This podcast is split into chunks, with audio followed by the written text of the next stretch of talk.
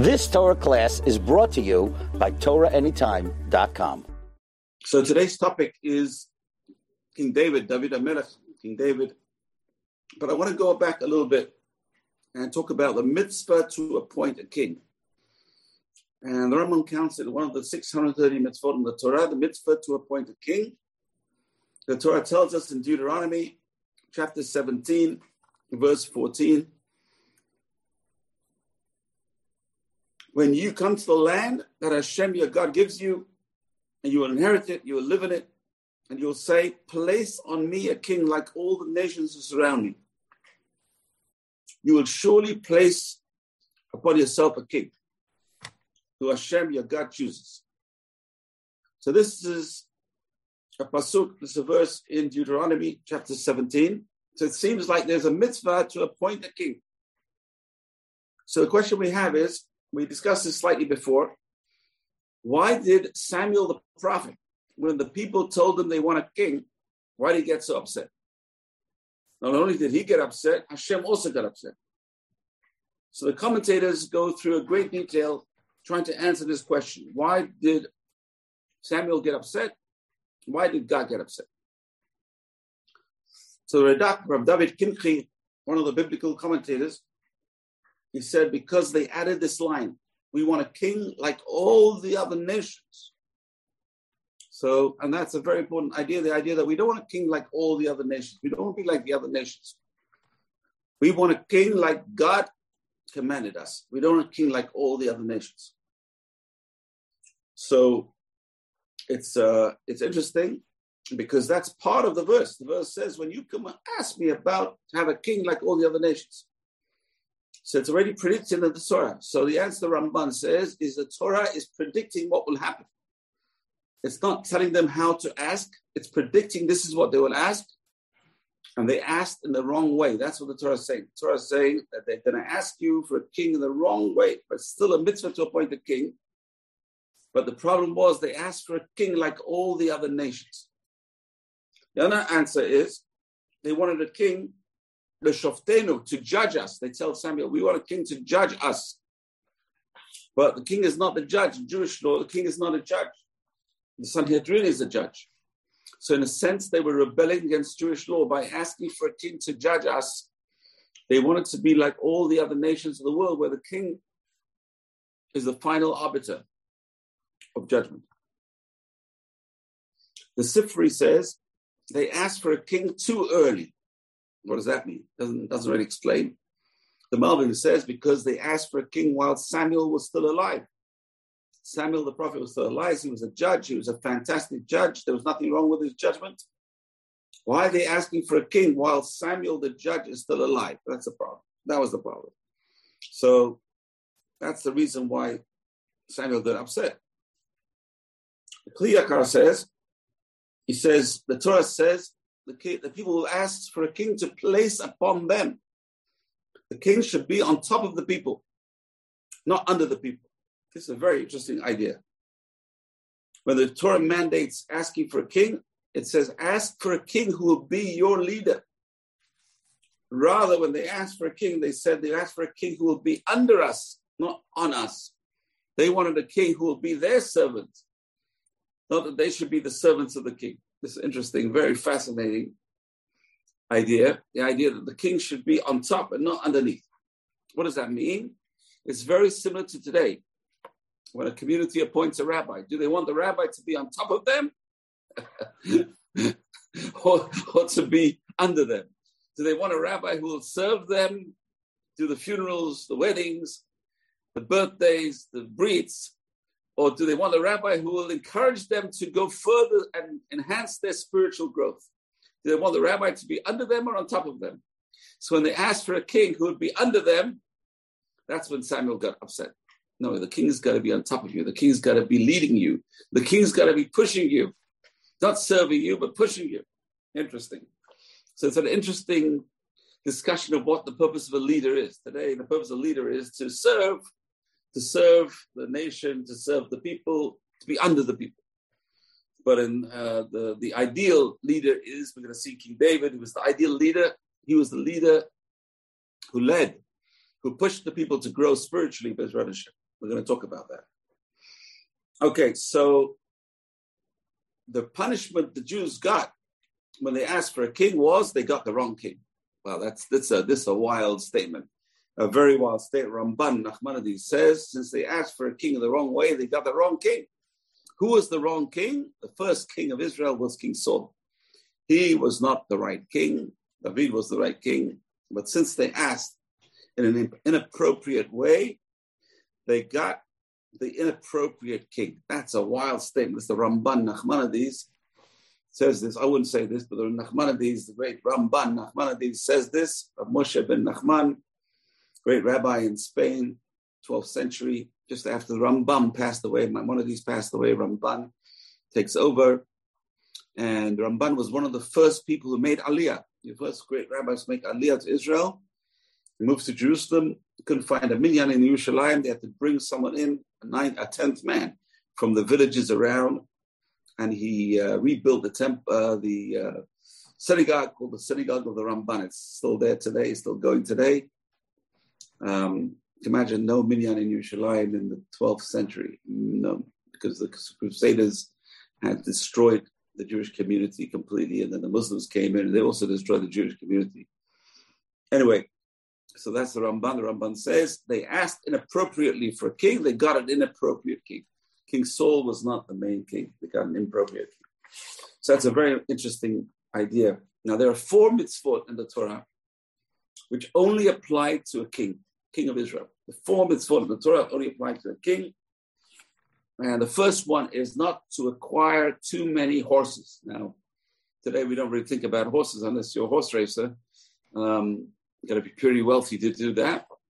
But in those days, the army was based around infantry and cavalry. So cavalry were horses.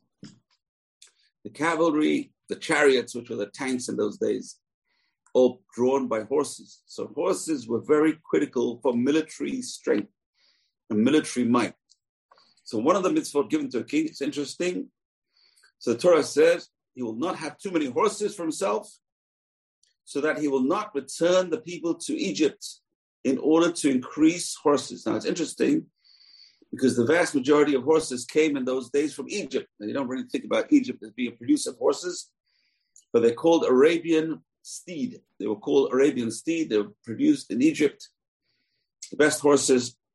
And the Torah says not to get too many horses. What's too many horses? So obviously the king of Israel would need as many horses he needed for the army, for the for the cavalry, for the chariots. But on his own personal account, he shouldn't have too many horses. Why? Hashem says they shouldn't take the Jews back to Egypt. Egypt was the main producer of horses. He would send Jews to go and get horses from Egypt, and they may stay there. So interesting idea, the idea of not going back to Egypt. It's enough we came out of Egypt. We don't want to go back to Egypt. It's a mitzvah in the Torah not to go back to live in Egypt. You can go on a vacation, but not to live there. Number two, prohibition to marry too many wives. Now, this is a pipe dream today, having too many wives. It's illegal in all countries I know of, uh, maybe in the Middle East, uh, you can have more than one, not Israel. Um, it's also illegal in Jewish law. After Rabbeinu Gershom made his cherem, Jews not allowed to have more than one wife. So today we don't think about this, but in those days, kings would have thousands of wives you know, King Solomon, he broke this law. This law says a king is not allowed to have too many wives, which the Talmud explains as not having more than 18 wives. There's a lot of wives in those days. Imagine 18 wives, boy. But in those days, we said the kings, probably the Saudi kings as well. We don't know how many they have in the harem. Probably hasn't changed much. History hasn't changed much in those countries. So the Gemara says the king is not allowed to have too many wives. Why? So the Torah says a reason so his heart will not turn astray from God. Interesting. We see that King Solomon had many wives, and they brought the idolatries with them. That's the terrible tragedy of King Solomon. He married strange women. We're going to talk about that. We talk about King Solomon. How could he do this? But uh, he married many wives and said, "You know what? I'm so smart. They're not going to influence me. I'm going to influence them. They're not going to be able to influence me." And you know what? They sure did influence him. And we're going to see that the Torah counts it was one of the the bad strikes against King Solomon. And number three, the prohibition to have not to have too much money. Imagine, you tell the king, You're not allowed to have too much money. And the king says, How much money can I have? That's good. It's a good question. So the Torah does not give a reason for this prohibition. It says the king is not allowed to have too much money.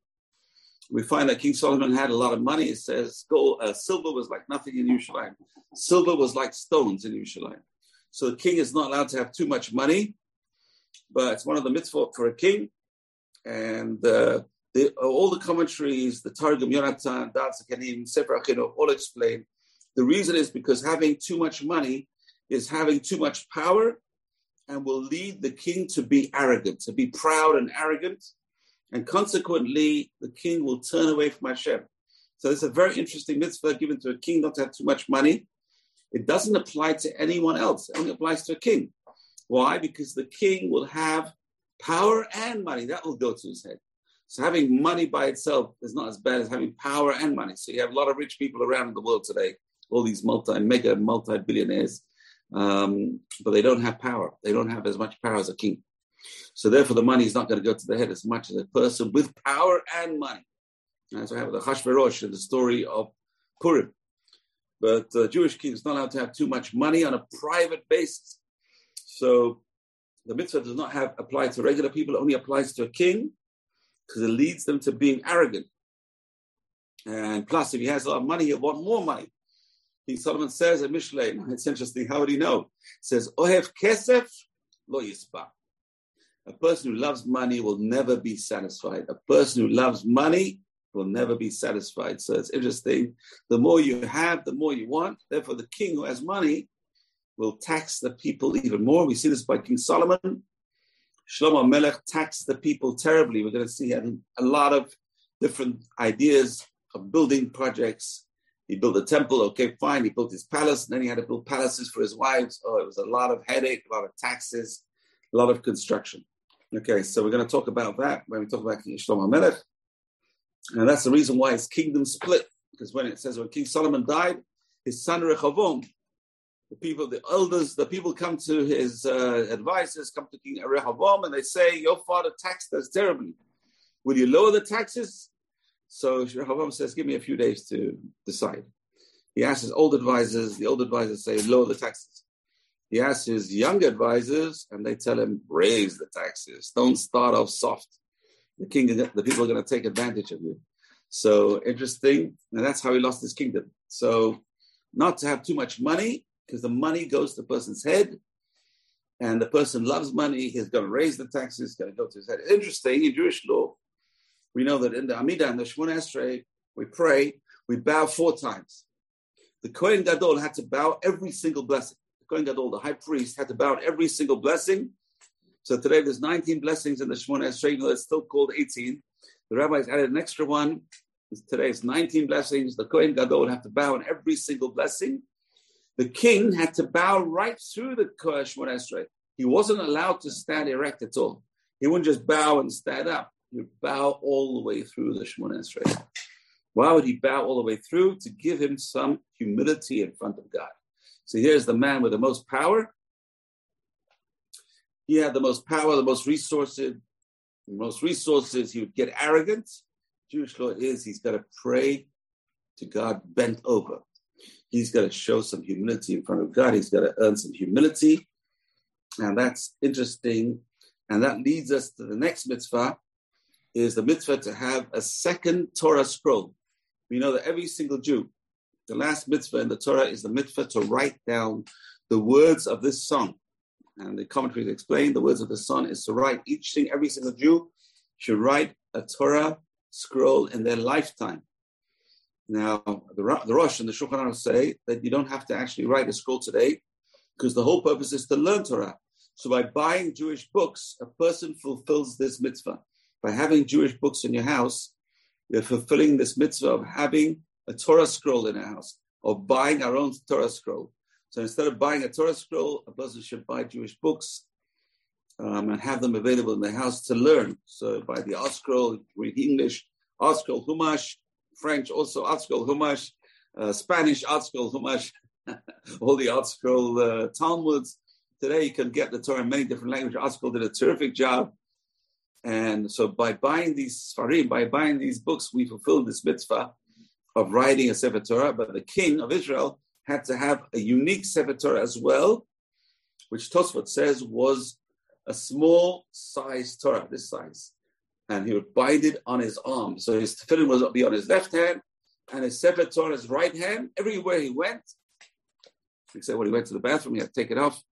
Um, and uh, he had the Sefer Torah with him to learn Torah. Amazing, amazing mitzvah. Why? Again, the reason is he shouldn't forget God and he shouldn't become power hungry and arrogant. So he needs this extra reminder. The higher the person, the more reminders they need that there's a God above. So the more powerful a person is, the more reminders they need. And that's what Rashi says. Rashi says the more power, the more arrogance, and therefore the need to humble humility. So the king has to bow the most, and the king has to have a special Sefer. That's the fourth mitzvah for the king. So number one is not too many wives, not too much money, and not to have many horses. And lastly, the positive mitzvah of having a special Sefer Torah for himself, which he would carry around with him everywhere he went. And that is the a very common theme, which is the theme of humility that goes right through these mitzvot. The trait of humility, indeed, the Tosefta says the reason why Yehuda, Judah, merited to be the progenitor of the kingship. The kingship was given to Judah and the blessings of Jacob before he died to his children. He says, Lo Yasur Shevet Miudah. The scepter will not depart from Judah. Why was Judah chosen to be the progenitor of the kings? Because of his great humility, that he uh, admitted that Tamar was right and he was wrong. So tremendous humility of Yehuda. And that's what David Amelech says in Psalms. We're going to see one of the great qualities of David is his tremendous humility. He writes in Psalms, in Psalm 131, right at the beginning, it's interesting to look at the Psalm 131. Uh, lo libi, lo ramu My heart did not get proud, and my eyes did not get lofty. He didn't, he didn't think he was the greatest. You know, some people think they're the greatest. David Amelech definitely did not get uh, think he was great, nor did I exercise myself in things too great or in things too wonderful for me. So the Midrash explains this verse one by one, the parts of this verse. Number one, he said, the Midrash says, even when he had a right to be proud, he never got proud. So number one is when he was appointed as the king by King by Samuel the prophet, he never got proud. When he killed Goliath, and everyone, uh, he was the hero of Israel, he never got proud. When he brought up the holy ark to Jerusalem, and he had all the rights to be proud, he never got proud. So all these things never made David proud. David Hamelech retained his humility. That was the greatness of David Hamelech. And that's one of the things we're going to talk about. The word David is interesting because the word David is Dalit Vav Dalit. And the rabbis explain Dalit Vav Dalit has tremendous significance. Number one is it could be read as Dod. Dod means an uncle but it's also Ani ledodi v'dodi li. Dod is also beloved. My beloved David was God's beloved. How did he earn this title? Because he made God his beloved. If you make God your beloved, God says, you make me your beloved, I'm going to be your beloved, and you're going to be my beloved. So it's a two way street. Our relationship with Hashem is a two way street. The way we treat Hashem, that's the way he treats us. The Rambam also says the same thing. Rambam says, when we believe in God, God says, I'm on your side. I'm going to help you. I'm going to give you special providence. The more a person believes in God, the more a person thinks about God, God is with them. So there's different levels of providence, Rambam says, based on a person's awareness of Hashem and based on a person's belief in Hashem. The more you believe, the more God is with you. The more you think about Hashem, God is with you more. So it's interesting concept. So Hashem, David Amelech was the one who praised God the most. We don't have anyone else who praised God as much as David. King David was the one who praised God, and he's called Dodi. He's called my beloved. Hashem refers to him as Dodi. David is Dodi. There's another symbolism in his name, the word Dalit. Know, it's a beautiful book. Otiot Rabbi Akiva. Rabbi Akiva started learning when he was uh, 40 years old. He started learning Torah when he was 40 years old. And it says he didn't even know Aleph Bet. He was an illiterate shepherd. Amazing. It's like a lot of people today, they start learning late because they bale tshuva. There's hope for everyone. We find Rabbi Akiva started learning when he was 40. By the time he was 64, he was the chief rabbi.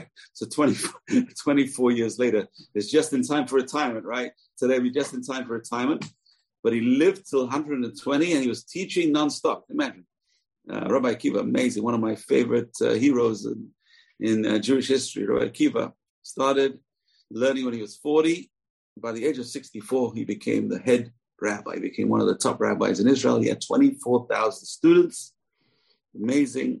But it says when he started learning, he didn't know Aleph Bet. So when you teach Aleph Bet to a 40 year old, it's not like teaching Aleph Bet to a two year old. Why? Because a 40 year old should ask questions. Why is the Aleph shaped like this? And you know what? His rabbi didn't know. Nachum Gamzu. So I don't know how, why this Aleph is shaped like this, and the Bet is shaped like this, and the Gimel. Rabbi Kiva wouldn't take uh, this is Aleph, this is Bet. He says, why is this Aleph shaped like this? Why is the Bet shaped like this? And uh, the, rabbis were scratching their heads. They never heard these questions. Children don't ask these questions. And Rabbi Kiva wrote a book called Otiot, the Rabbi Kiva, the letters of Rabbi Kiva. He goes through the letters of the alphabet and he explains each one. Amazing, amazing. And the article wrote a book based on that book. So you can today buy the book, the, the letters of the Hebrew alphabet. And it's based on this work by Rabbi Kiva. Anyway, he says over there, a very interesting thing. He says every single letter has a meaning. So the Dalit stands for the word Dal. A Dal is a poor person. David HaMelech has two Dalits in his name. The first Dalit stands for Dalut, which is poverty, which is humility. The last Dalit stands for Dalut, which is poverty, which is humility. And the Vav in the middle points straight up. The Vav points up to God. So he's saying, from me, myself, I have nothing. Everything is from God. And then even after God does everything for me, I have nothing. So it's not me. In other words, whatever happened in David HaMelech's life, he was the most humble person alive. Hinted to in his name that he says, it wasn't me, it was Hashem. I didn't do it. I didn't kill Goliath. Without God, I couldn't have killed Goliath. It was God, it was Hashem. It was me. I know I fought all these wars, but it wasn't really me. It was God's power. It was God's energy. I'm the king, but it's not really me. Hashem is the king. So beautiful, tremendous humility. This David HaMelech, tremendous humility.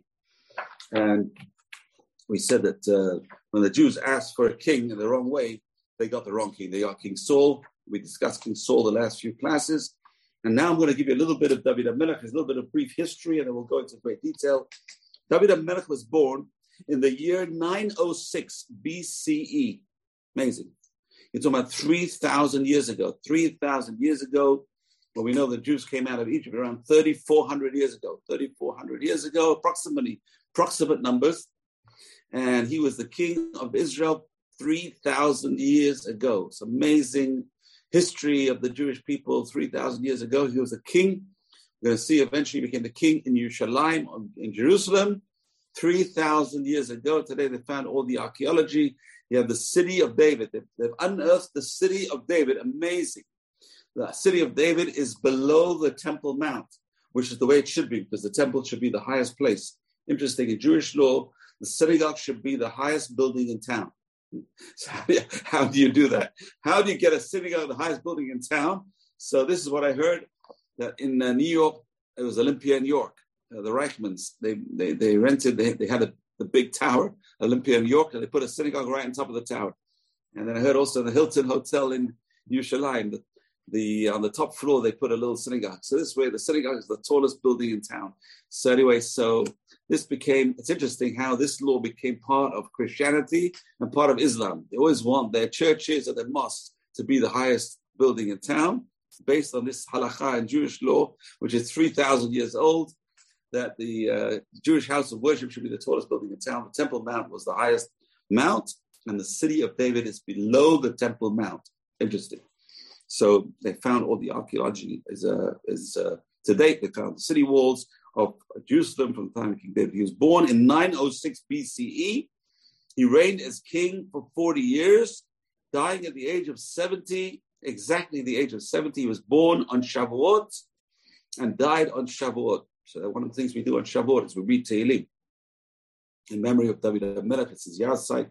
Shavuot is his Yahrzeit. We also read the book of Ruth and Ruth was his great grandmother. So Ruth was the great grandmother of David. David, he died in, at the age of 17, 836 BCE. So born in 906 BC, died 836 BCE. He was a descendant of the tribe of Judah, which we said it was a tribe of kingship given by Jacob, Yaakov Avinu, on his deathbed, Lo Yasur Shevet Yehuda, the scepter will not depart from Judah, and the tribe from which the Mashiach will ultimately emerge, which is David HaMelech's progeny, the Mashiach ben David. We're waiting for him to come. Uh, this is a line we had in the uh, Birkat on Sukkot, that Hashem should revive the Sukkot David on the, the, the Sukkah of David which fell down. So that's the kingship of David, the line of David should never fall. And Hashem should revitalize it. Bezrat Hashem, we will see this in our days, Bezrat Hashem. So David is mentioned first in Tanakh, in the books of the Bible, at the end of the story of Ruth, and Megillat Ruth, where it says Boaz married Ruth, who was a Moabite convert, who gave birth to Oved, who gave birth to Yishai, Jesse in English, who gave birth to David. So that's the uh, lineage of David given at the end of the book of Ruth. David was the youngest son of Yishai of Jesse. He was ostracized. The Midrash says an amazing thing. He was ostracized by his father and his brothers. They suspected he was illegitimate. So there's a very interesting background over here. It says Yishai was a very big tzaddik. After he had seven or eight kids, there's a big debate, was David the eighth kid or the ninth kid, depending on different uh, texts. So after having all these children, he had a second thoughts. He says, maybe my great mother was uh, Ruth, and Ruth wasn't allowed to convert, and therefore I'm not allowed to marry a Jewish woman, and therefore I should divorce my wife. he divorced his wife, and he uh, married someone else, and they switched places one night, and the wife got pregnant, and the other brothers and he was, thought that the baby is illegitimate, and they ostracized him. They sent him out into the woods to shepherd the flocks alone, which is a very strange story, right? He was a young boy. He was out in the fields looking after the flocks until Samuel anointed him as the king of Israel. When Samuel anointed him as king of Israel, they all knew that he was kosher. There's no way he can be the king of Israel and be non-kosher. So they knew he was. It was a relief for David. Imagine. Not only did he find out he was a kosher kid, but he also found out he was the king of Israel. Boy, that's amazing. That is wild. Imagine from being a nothing to being a somebody. Wow. To be from being someone who's sent out uh, to the wild animals to look after the sheep and be in danger every day. Which you know what? That's how he formed his very strong relationship with God. David HaMelech got a very strong relationship with God because he was out there in the fields in the dark with the pitch black with the sheep and looking after the sheep with the lions and the and the wolves and the bears. And that's how he got his very strong bond with God. Who looked, he would pray to God. He had no one else to talk to, and no father, no mother, no brothers. No one cared about him. It was just him and God, and that's where his big bond came from. It's amazing. So, in a sense, you find these orphans who are raised as orphans, and if they're smart, they'll build this relationship with God. So they have a stronger relationship with God than most people, and that that was the case of David HaMelech. That's where his strong faith in God was based on. His relationship with, with God was based on his young years, his early years, when he was all alone in the fields. And that's when his musical talent was uh, developed. Imagine singing songs of praise to God in the fields. That's when he composed his greatest works, looking up the heavens, seeing the stars, alone with nature. He's composing these beautiful psalms, which we're going to talk about. So uh, when uh, Shmuel anointed David, it wasn't just anointing him as king. He now knew he was part of the family. He was a son of Yishai. He was legitimate and everything was fine. And then David was brought to King Saul to play the harp. We talked about because Saul suffered from this uh, problem of uh, depression. And finally, David raises to preeminence when he kills Goliath. He also becomes very close to Saul's son, Jonathan. Jonathan, which we, got, we talked about. We said Jonathan was one of my heroes again because he was never jealous. He was ready to be second in command to David. He was ready to be David's, King David's helper, as opposed to uh, fight against him. And David also marries the daughter of King Saul, Michal, which eventually Saul took away from him, gave it to another man, Palti ben Laish. And after Saul dies, we're going to see Abner ben Ner, who is the general of Saul, gives back Michal to David. And uh, so David was forced to flee many times from Saul. First, he found refuge in the city of Nov, the city of Kohanim, which was destroyed because of that by Saul. And uh, And then he was pursued by Saul for over many years. And eventually, we talked about last week how Saul was killed in battle, the last battle with the Philistines. He fell on his uh, spear, and eventually his armor bearer, who was a Amalekite, uh, dispatched Saul. So that's how we end off last week. Um, when Saul died, David gave a tremendous eulogy. He gave a tremendous eulogy of Saul and his three sons who had died with him in battle, terrible. And it says the Philistines had hung up his body on a city, and one of the and they buried him at night. Secretly, the Jews buried him at night. And uh, in the early reign, in the early years of his reign, David was accepted only by the tribe of Judah. He reigned in Judah, in Hebron, the capital city of Judah was Hebron at that time. He reigned in, in Hebron for seven and a half years. There was the tribe of Judah.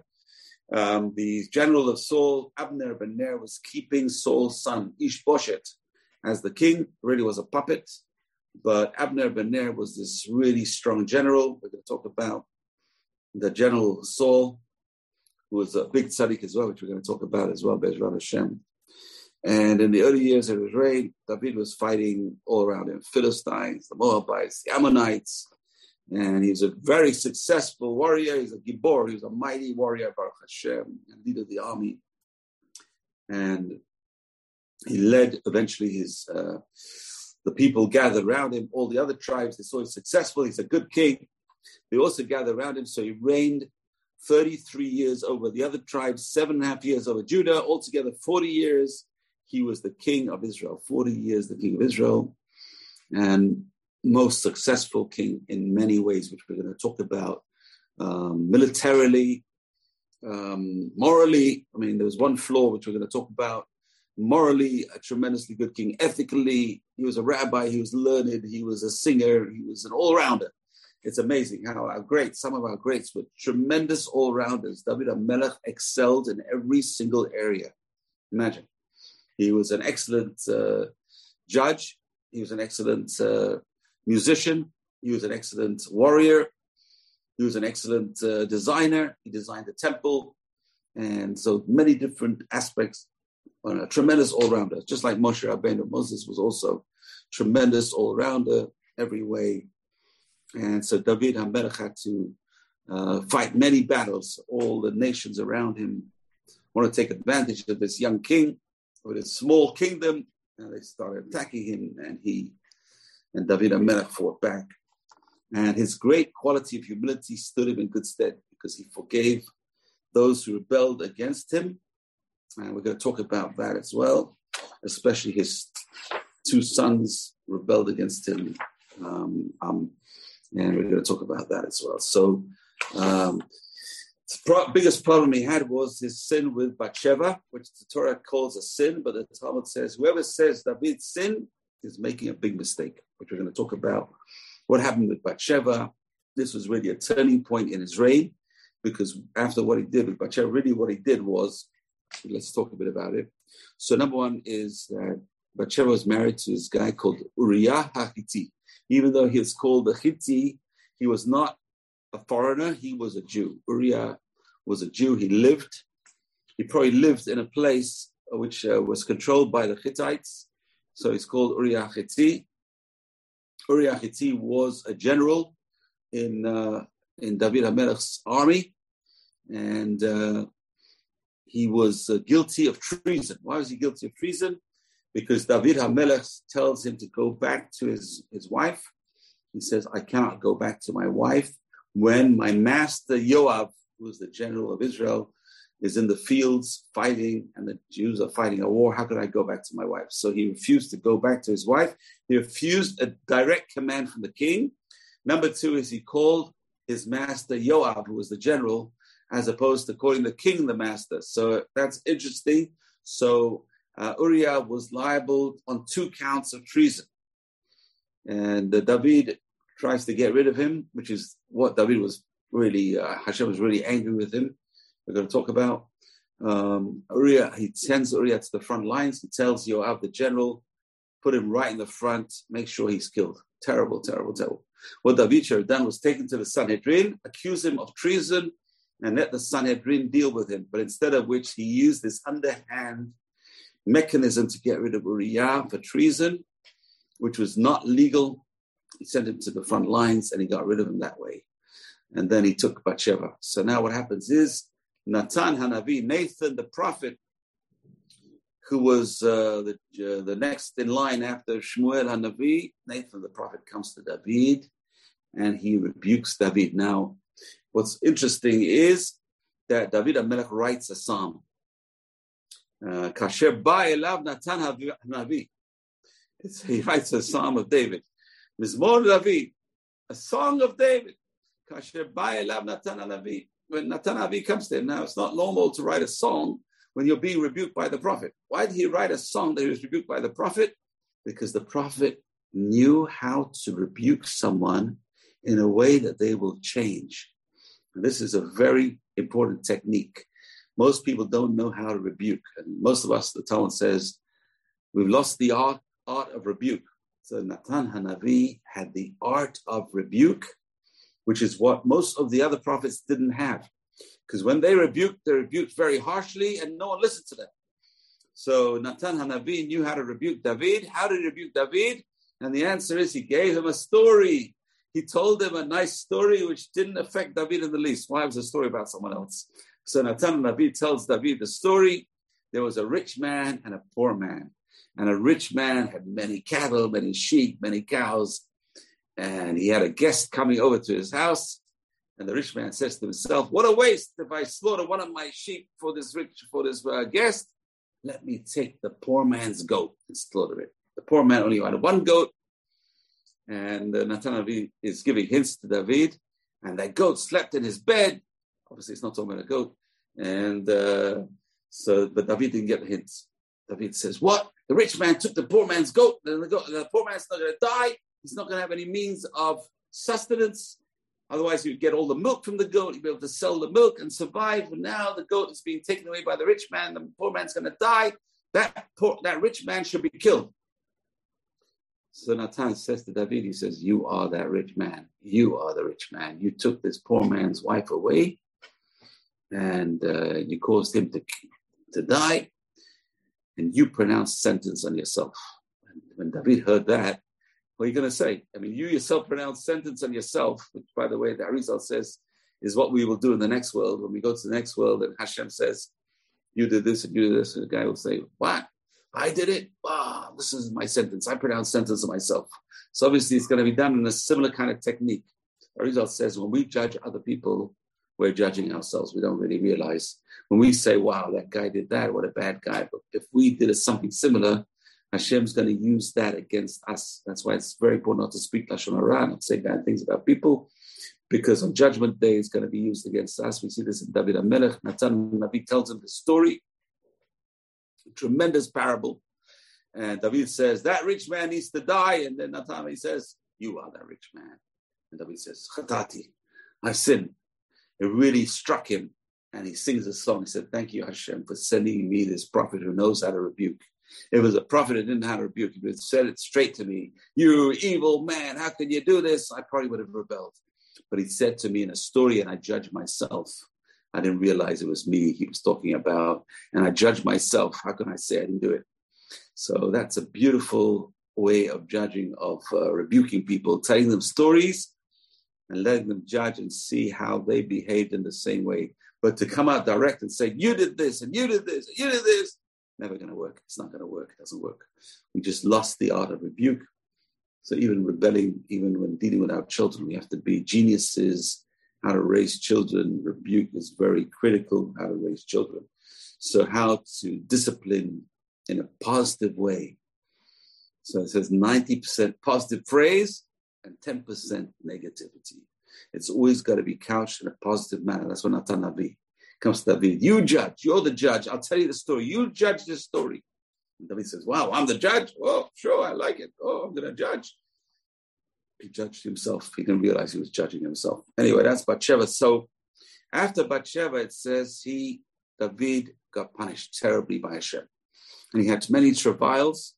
So one of the travails was with his children. Boy, boy, boy, he had tough, uh, he had tough things to deal with with his children um, his son Amnon uh, raped his half sister, which is not really a sister by uh, bloodline, um, Tamar, and David was heartbroken. Can you imagine?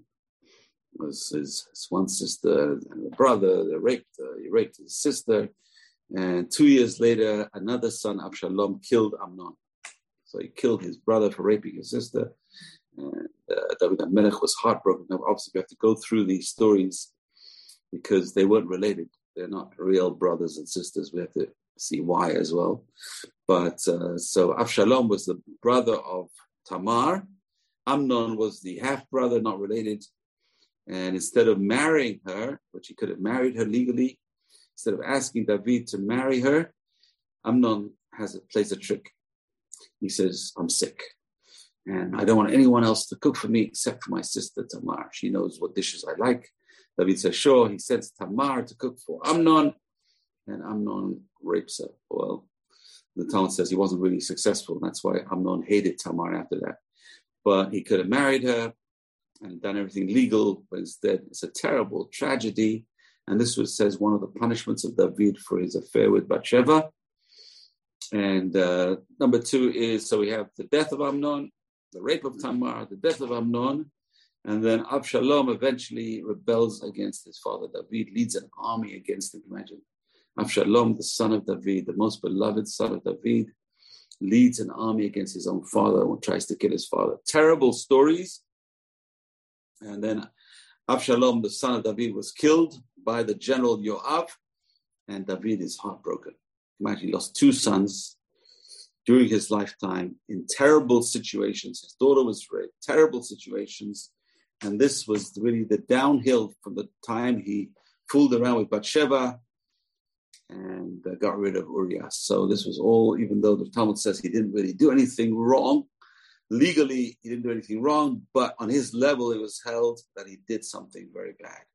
And he was punished um, and uh, terrible times. And the second thing he did wrong was he told his son, his general Yoav, to count the people of Israel. Now we know that we're not allowed to count Jewish people. We're not to count them one, two, three, four. Uh, even when you count for a minyan, we don't count one, two, three, four. We count uh, either yarmulkes, we count their fingers, we don't count the people themselves. We say a pasuk, a verse that has 10 words. We're counting the words in the verse, we're attaching each person to a, a, a, a word in the verse, and we get to number 10. So we're not allowed to count Jews. So the census, having a census not allowed, and David Amelech made a big mistake and he counted the Jewish people. He had Yoav count the Jewish people, for which it says many people died in a plague because of that. So David Amelech, the two things that we have against David, Bathsheba and the census of the Jewish people. And then at the end of his life, his other son rebels, Adoniyahu, and he wants to be the king. And David has to has to appoint Shlomo to be the next king, officially having him officially uh, sanctioned as the next king so that Adoniyahu will not get out of hand. And so again, more troubles in his own family. So that was his punishment. He fooled around with someone else's family. Hashem says, You're going to have troubles in your own family. You're going to have troubles in your own people. So he could have had an unblemished record, but this really, anyway, we're going to talk about all these things much more in detail. But probably the most significant character in the book of prophets is that of King David the most significant character. Imagine. And today, everyone knows David, Melech Israel, Chai, Chai, Vekayam. One of the most popular songs in Israel is the song that King David should be alive forever. So the legacy of King David should be alive forever. But Bezrat Hashem. So King David is the first king of the line of Judah, and he is the founder of the messianic line, which we're going to talk about there's three main events that are discussed in Tanakh that detail the line to King David. And this is a very weird. How did we get King David which relationships, the strangest relationships in the Bible, the strangest relationships in the Bible. The first one is the relationship of Yehuda and Tamar.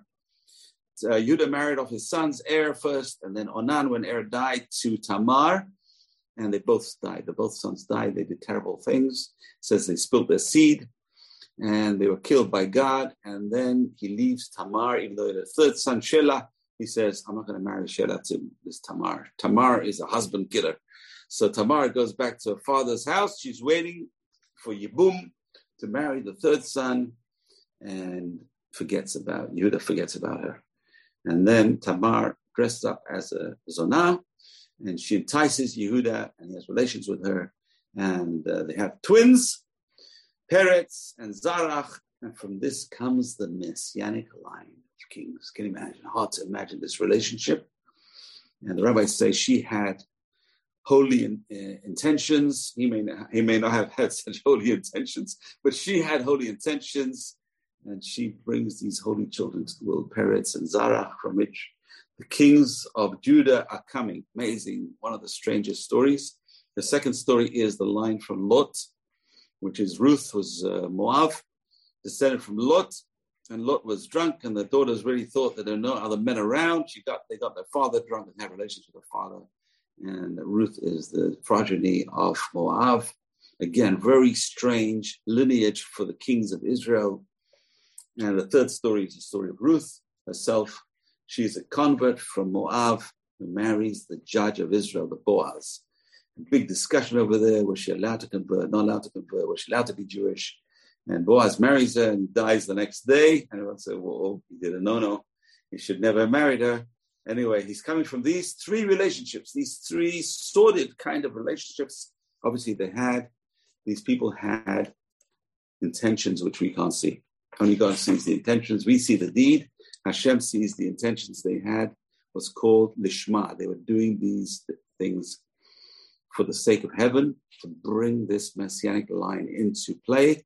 So why was a man chosen from this strange, strange relationships to be the king of Israel? And the answer again leads us back to what we talked about before. So that this person should never be proud. How can I be proud? What kind of lineage do I have?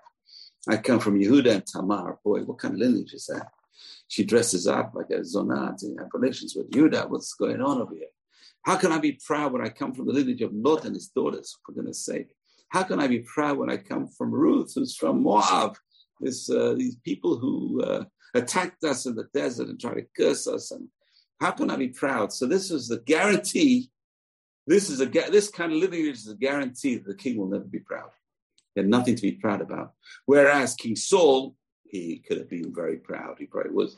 Why? He had a lineage, unblemished lineage going back to Benjamin, Binyamin, who the rabbis say was one of the four people who never sinned in their lives. Binyamin, there were four people, the Talmud says, who never sinned in their lives once. Who were they? Binyamin, Benjamin.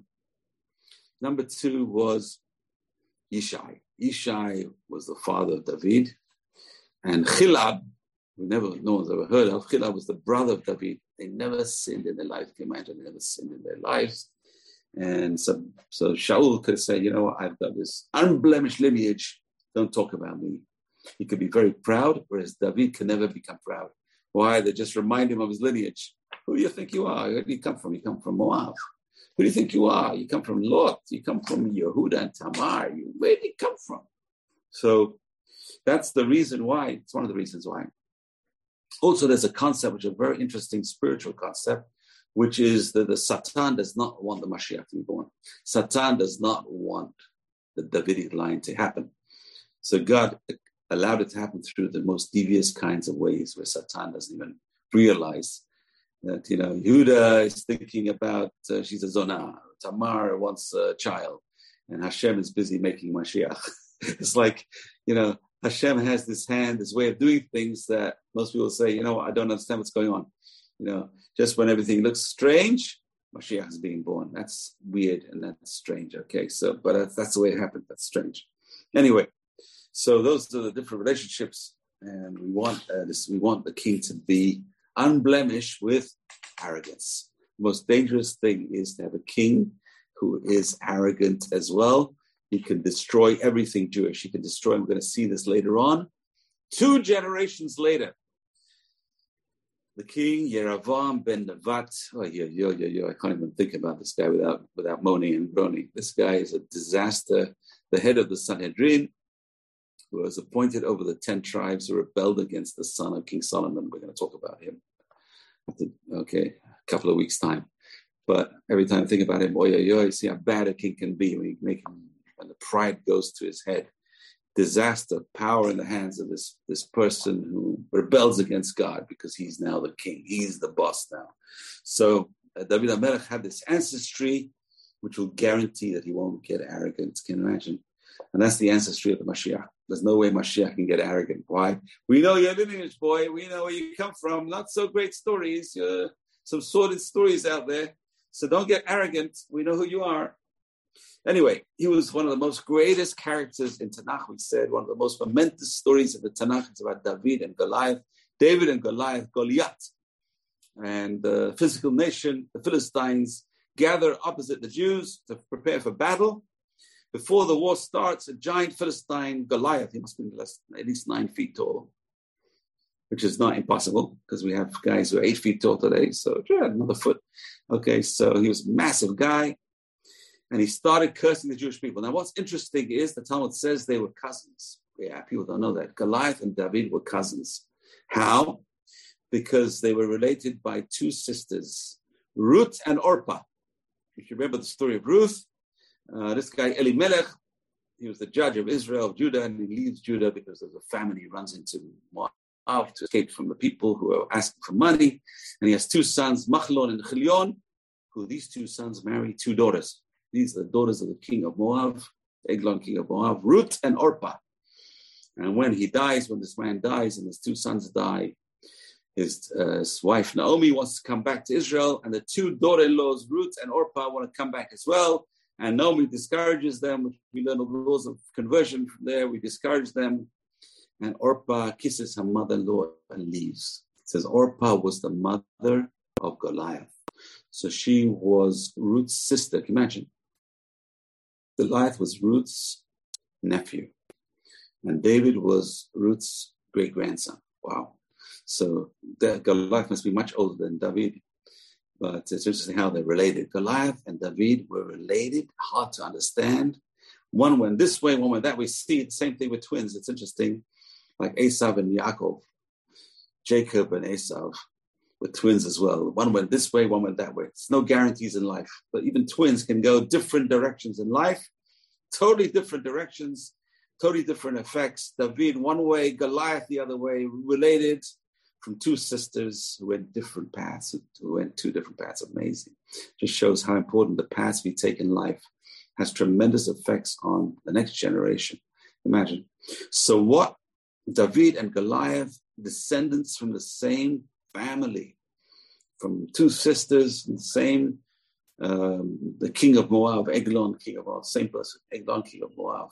And the Torah tells us how great this guy Goliath was, his mighty, his strength, his weaponry. He demanded one Jew should come and fight one to one, and whoever wins, the battle is over. That's it. David was a young shepherd, came to the battleground. He saw the fear of the nation. Everyone was terrified of this man. But when he heard Goliath cursing God, he realized Hashem is going to take vengeance. When you see someone cursing God, so David says, you know what? God is definitely going to get rid of this guy. I'm going to be God's vehicle. I'm going to choose myself to be the vehicle of God to get rid of this guy. So he said, if God is, if he's cursing God, God is going to get rid of him. I'm going to be the vehicle to, to do it. And King Saul David, you're too small. No way. You're a young boy. Goliath is a man of war. He has much training. He's much older than you. And David says, don't worry. I killed the lion. I killed the, the bear when they came for the sheep and I can kill this guy, this cursed, uh, cursed Philistine. And it's interesting. So he, he, he comes and defeats Goliath. We all know, we talked about this story. He defeats Goliath tremendously. But what's interesting about the story is there's an underlying thing because they were polar opposites. Goliath and David were polar opposites. And it's, uh, it's, it's viewed as a prototype of the underdog overcoming the powerful opponent. Uh, that's what you talk about David and Goliath. This guy's David. You know, one time Israel was like David and the Arabs were Goliath. And then after the Six Day War, they called the Arabs uh, David and we're Goliath. we're, we're not the underdog anymore. We're the most powerful nation in the Middle East. Can imagine that? We became the superpower of the Middle East. I, I think it's totally misunderstood. This whole concept, totally misunderstood.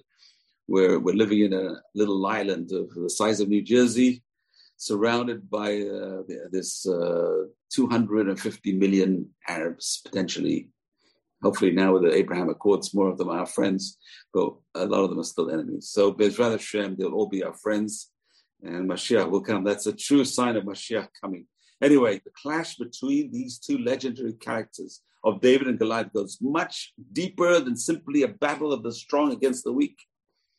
David and Goliath represented opposite and opposing outlooks of life. And their battle and background to that battle indicate a fundamental clash of values. It's a clash of value systems. It's interesting, very fascinating, because Goliath, the name Goliath, comes to it, it's, it's related to the word Megillah, or Galui, or revealed. Goliath, Goliath. Goliath means Gilui Panim, which means his face was revealed, which means he was brazen faced. He had no shame at all. Goliath had no shame at all. And that's why he could curse God. Can you imagine a person cursing God? A person curses their creator. That's a person with no shame, brazen faced. And he wanted to choose, he wanted one man to fight against him. And the rabbis say that one man was God. He wanted to fight against God. He was blaspheming against God. He had no shame. I want to fight your man of war, Jewish man of war, which is mentioned in the crossing of the Red Sea. When the Jews crossed the sea, they sang a song of praise. Hashem ish milchama. God is a man of war. And Goliath says, I want to fight your man of war. He's fighting God. Number two, every morning and evening, it says he chose the time where the Jews were going to say the Shema. Early morning, say Shema as soon as it gets sunrise. And in the evenings, after dark, Goliath would come out. Just when the Jews are meant to say Shema, we say Shema Yisrael Hashem again Hashem Echad. God is one. Goliath comes out. Send me your man of war. I want to fight your man of war. This would really put the Jews off from saying Shema. He wanted to choose the right times to put the Jews off from saying Shema. And he did this for 40 days and 40 nights because it took 40 days to get the Torah. So again, he's blaspheming. He's trying to destroy the basis of Jewish belief. That's Goliath. And we're going to talk more about it next week. The famous story with uh, David and Goliath is really a story of a clash of value systems to be continued. Bezrat said, please join me next week, same time, same channel, as we talk about the story of David and Goliath and the greatness of David and Bezrat You've just experienced another Torah class brought to you by TorahAnytime.com.